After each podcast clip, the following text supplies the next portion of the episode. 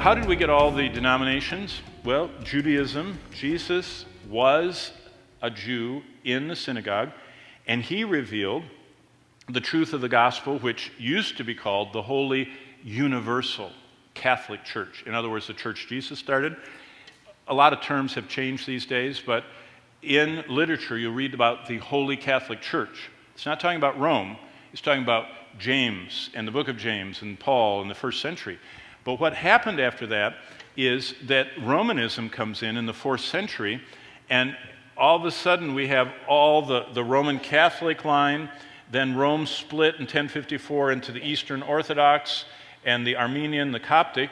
And then we had all these early groups that were uh, departing from Romanism, like the Hutterites and the Mennonites and the Brethren. Then we had the Lutherans, which divided off into a lot of different denominations. Then we have the Reformed, like Calvin, uh, and they went into, you know, there's Reformed Baptist, and Quakers are even a form of Reformed doctrine.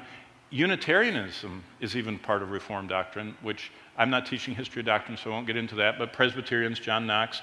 Then we had the Anglican Church, which is the Roman Catholic Church in Britain, and they went through Wesley into Methodism and then into the holiness and then into the modern assemblies of God. And when the Anglicans came to America, they became Episcopalians. So that's where we got from. But within all of this, there have always been people that are only religious. They're trying their hardest to do enough to outweigh their sins. That group of people are not saved. People who are saved say, I can't do anything.